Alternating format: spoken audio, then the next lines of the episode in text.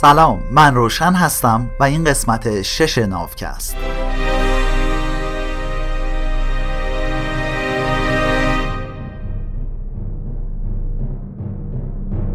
تو ناوکست تا اینجا کتاب سیپینز یا انسان خردمند نوشته یووال هراری رو از روی نسخه انگلیسیش به فارسی برگردوندم. تو قسمت های قبل گفتیم که گونه امروزی انسان یا هومو سیپینزا امروز تنها نژاد روی زمین هستند. پس اگه دنبال نژاد پاک برای خودت میگردی بهتره بری سراغ یه پروژه دیگه. چون هر انسان امروزی زنده روی زمین متعلق به همون نژادیه که تو ازش اومدی. من امیدوارم شناخت انسان کمک کنه ماها به هم نزدیکتر بشیم و کسی خودش رو به هر دلیلی برتر از هر آدم دیگه ای نبینه. حالا این قسمت یک روز از زندگی آدم و حوا. برای اینکه بهتر بتونیم طبیعت، تاریخ و روانشناسیمون رو درک کنیم باید ببینیم که چی تو سر اجداد شکارچی گردآورندمون میگذشته. ما سیپینزا تو درازای تاریخ همیشه اینور و اونور دنبال غذا میگشتیم. پرانتز باز فورجر یعنی موجودی که جا به جا دنبال غذا میگرده بدون کشاورزی و دامداری. واسه همین از این به بعد به این اجدادمون میگیم دوره گرد. کوچنشین هم نمیگم چون دام نداشتن. با اینکه شاید معنی کامل فورجر یا هانتر گدرر رو نرسونه ولی نزدیکترین اصطلاح به تعریف این کلمه می‌تونه همین دوره گرد باشه. پرانتز بسته. تو این دیویست سال گذشته اغلبمون نونمون رو از کارگری و کارمندی تو شهرها در آوردیم یه ده هزار سال هم که اکثرا کشاورز و گلهدار بودیم. ولی در کل همه اینا جلوی اون ده ها هزار سالی که اجداد دورگردمون شکار می‌کردن و دنبال خوراکی میگشتن مثل یه چشم به هم زدن میمونه. طبق ادعای روانشناسی تکاملی که هر روز داره رونق بیشتری هم می‌گیره خیلی از ویژگی های اجتماعی و روانشناختی امروز ما توی همین دوران طولانی قبل از کشاورزی شکل گرفتن. امروز روز هم دانشمندان معتقدن که مغز و ذهن ما با همون مدل زندگی دورگردی سازگارتره و ما هم با همین روش داریم با دنیای پساسنعتی امروزی که پر از کلان شهرها هواپیماها، تلفن‌ها و کامپیوتراست ارتباط برقرار می‌کنیم و نتیجهش میشه همین عادتهای غذایی، درگیریها و تمایلات جنسیمون. با وجودی که الان امکانات مادی بیشتر و زندگی طولانی تری داریم اما اغلب احساس تنهایی، یس و استرس می‌کنیم. روانشناسای تکاملی برای توضیح این مطلب میگن که باید شیرجه زد تو دنیای اجداد دورگردمون که دنیای انسان امروزی ما رو شکل داده. دنیایی که تو پس ذهنمون هنوز داریم توش زندگی می‌کنیم. به عنوان نمونه تا حالا فکر کردی چرا با اینکه غذاهای پرکالری فایده زیادی برای بدنمون ندارن مردم عاشق این غذاهان؟ جوامع توسعه یافته امروزی درگیر بلای چاقی هستند که داره به سرعت هم به جوامع در حال توسعه سرایت می‌کنه. چرا تا به خوراکی های چرب و چیل یا شیری می‌رسیم؟ بودو بودو یه دلی از ازا در میاریم. معمایه ها اینجا باید به عادتهای غذایی گذشتگانمون نگاه کنیم. توی دشت و جنگلی که اینا زندگی می‌کردن کلا غذا کم بود. چه برسه به شیردیجات سی هزار سال پیش میوه رسیده تنها خوراکی شیرین دم دستی بوده. وقتی که یه زن تیپیکال عصر حجری می‌رسید به یه درخت پر از انجیر منطقی ترین کار براش این بود که بشینه همونجا تا جایی که می‌تونه دلوپی از این انجیرا بخوره. چون همین الاناست که دار و دسته بابونای محل سر برسن و کار انجیرا رو یه سره کنن. هرس و ولع غریزی ما واسه خوردن خوراکی های پرکالری تو ژن و خونمونه شاید ما الان تو برجهای بلند با یخچالای پر از خوراکی زندگی کنیم اما این دی ای خنگمون فکر می‌کنه ما هنوز تو دشت و صحراییم. همینه که ما رو قاشق به دست میشونه سر این بستنی سایز خانواده که تو فریزر پیدا کردیم و تا تهش رو در نیاریم ول نمی کنیم. تازه روشم یه نوشابه یک و نیم لیتری می‌خواد که بشوره ببره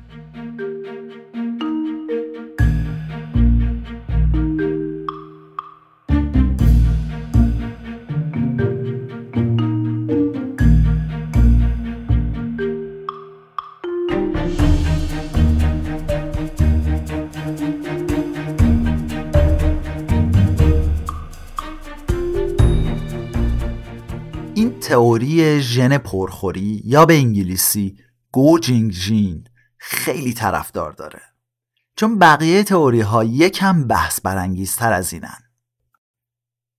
مثلا بعضی روانشناسای تکاملی میگن که این گروه های باستانی رو اساس زوجهای تک همسری و خانواده های هسته‌ای یا همون نوکلیر فامیلیز شکل نگرفته. یعنی تو این تیما یه زن ممکن بوده با چند تا زن و مرد دیگه همزمان رابطه جنسی و عاطفی داشته باشه. و چون به زرس قاطع نمیشه گفت کی بچه کیه همه افراد بالغ گروه تو بزرگ کردن بچه های این زن دخیل بودن. مردای تیمم حواسشون به طور مساوی به همه بچه ها بوده. یه وقت فکر نکنی اینجور ساختار اجتماعی همچین آرمان شهری هم بوده ها؟ این ماجرا بین خیلی از حیوونا علل خصوص نزدیکترین فامیلامون یعنی شامپانزه ها و بونوبوها هم هست و مستند شده. حتی همین امروز هم پدر بودن دست جمعی بین بعضی جوامع انسانی وجود داره مثل سرخپوستای باری. پرانتز باز باری ایندینز یا موتیلون که جزو بومیای کلمبیا و ونزوئلا تو آمریکای مرکزی و جنوبی هستند. پرانتز بسته. اینجور جوامع اعتقاد دارن که بچه از اسپرم یه مرد به دنیا نمیاد بلکه از اجتماع اسپرم های مختلف تو رحم زن به وجود میاد طبق این باور یه مادر خوب اونیه که با چند تا مرد بخوابه مخصوصا وقتی بارداره تا بچهش از همه خوبیا و توجهات جمع بهرهمند بشه. اینجوری این بچه هم از خصوصیات بهترین شکارچی بهره می‌بره و هم از بهترین قصه گو قویترین جنگجو و با ملاحظه ترین عاشق جمع.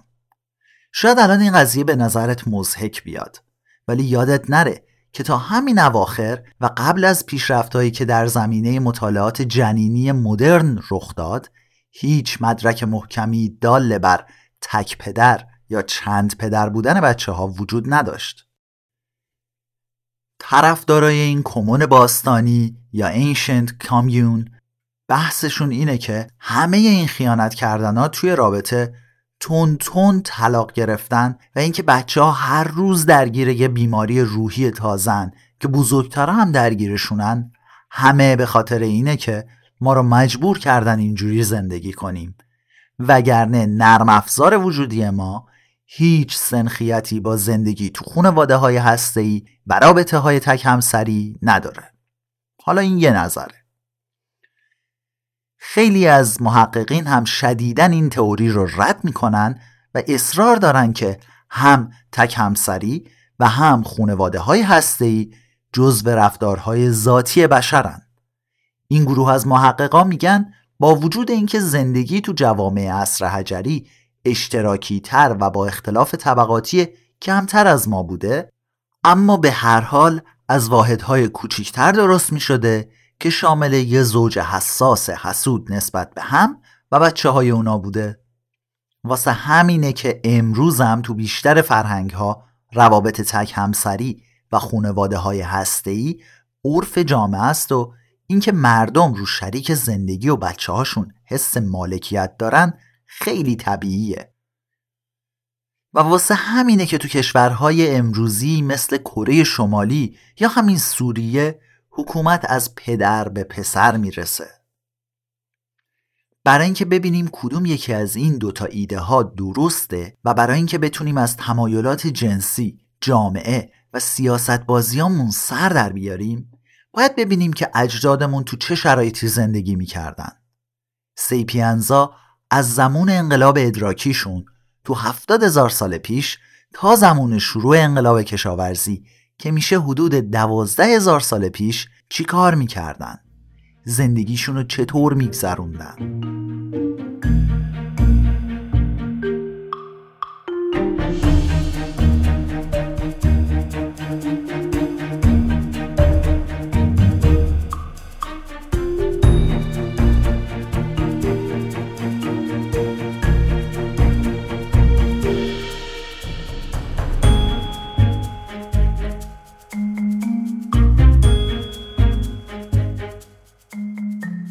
متاسفانه شواهد قطعی کمی از زندگی اجدادمون موجوده.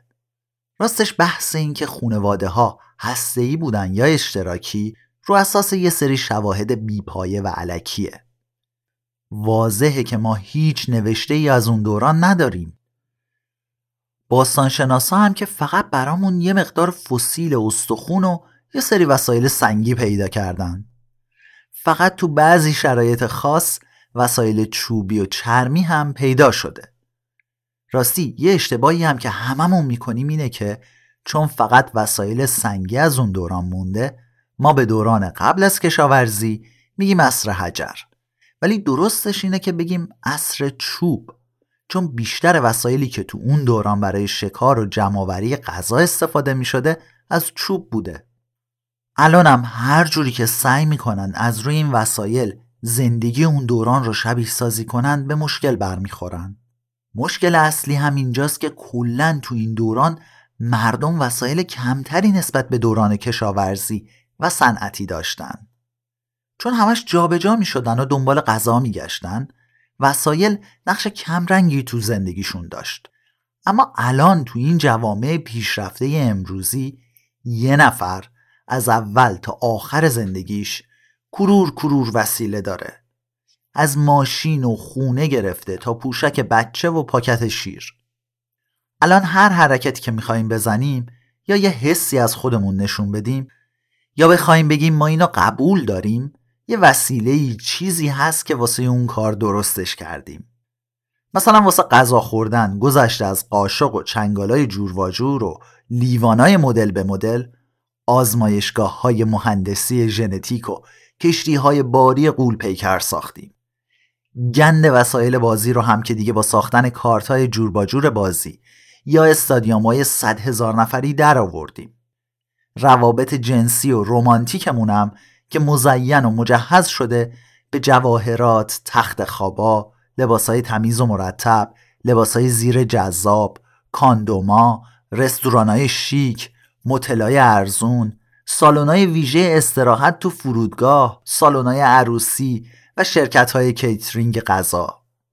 ادیان هم با کلیساها، مساجد، معابد هندو، تورات، چرخهای دعایی تبتی ها، ردای کشیش ها، شم روشن کردنا، اود سوزوندنا، درختای کریسمس، سنگای قبر و علائم مذهبی اون المان قدسی رو وارد زندگی ما کردن.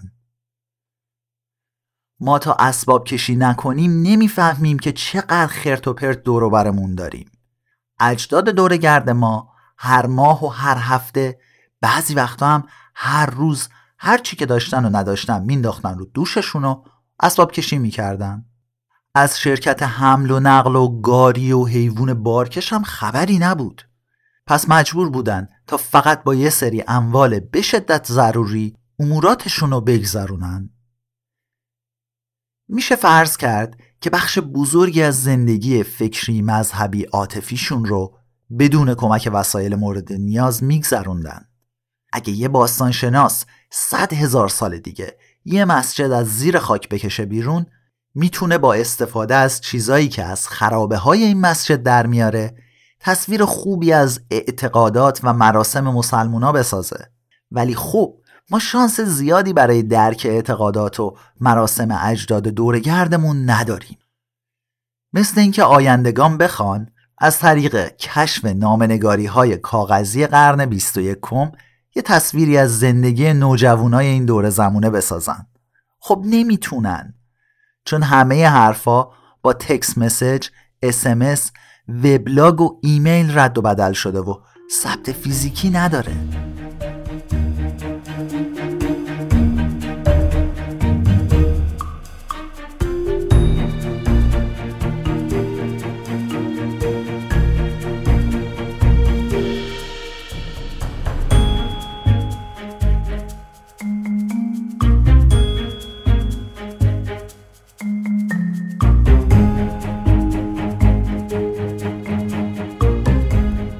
اگه ما هم صرفا بخوایم از روی آثار به مونده از اجداد دورگردمون در موردشون نظر بدیم این نظر همه جوانه به زندگیشون رو در بر نمی‌گیره. یه راه چاره اینه که بیایم به اقوام دورگردی که الان هنوز وجود دارن نگاه کنیم. انسان شناسا امروز می‌تونن اینجور جوامع رو مستقیم مطالعه کنن. ولی باید حواسمون باشه که این مقایسه خیلی هم مقایسه خوبی نیست. به سه دلیل. یکی اینکه همه این قبایل دورگرد امروزی تحت تاثیر جوامع کشاورزی و صنعتی که تو همسایگیشون هستن قرار گرفتن. و خب نمیشه قطع به یقین گفت هر چیزی که در مورد اینا صدق می‌کنه در مورد قبایل دورگرد ده ها هزار سال پیش هم صدق می‌کنه.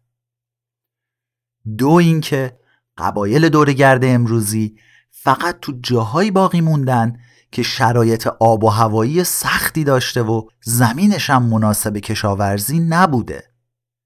جوامعی که تو شرایط خیلی حاد آب و هوایی مثل صحرای کالاهاری تو جنوب آفریقا باقی موندن مطمئنا مدل مناسبی برای تحلیل وضعیت جوامع باستانی که تو جاهای حاصلخیزی مثل دره یانگتسه تو چین بودن نیستن.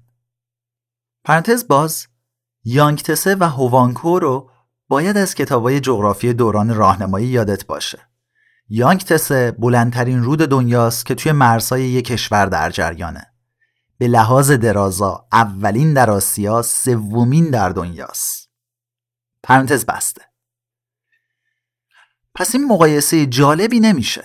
علل خصوص که تراکم جمعیت امروزی تو صحرای کالاهاری به مراتب کمتر از اطراف یانگتسه تو دوران باستانه و تأثیر به مراتب بیشتری روی سوالات ما در مورد اندازه و ساختار گروه های انسانی و روابط بینشون می‌ذاره.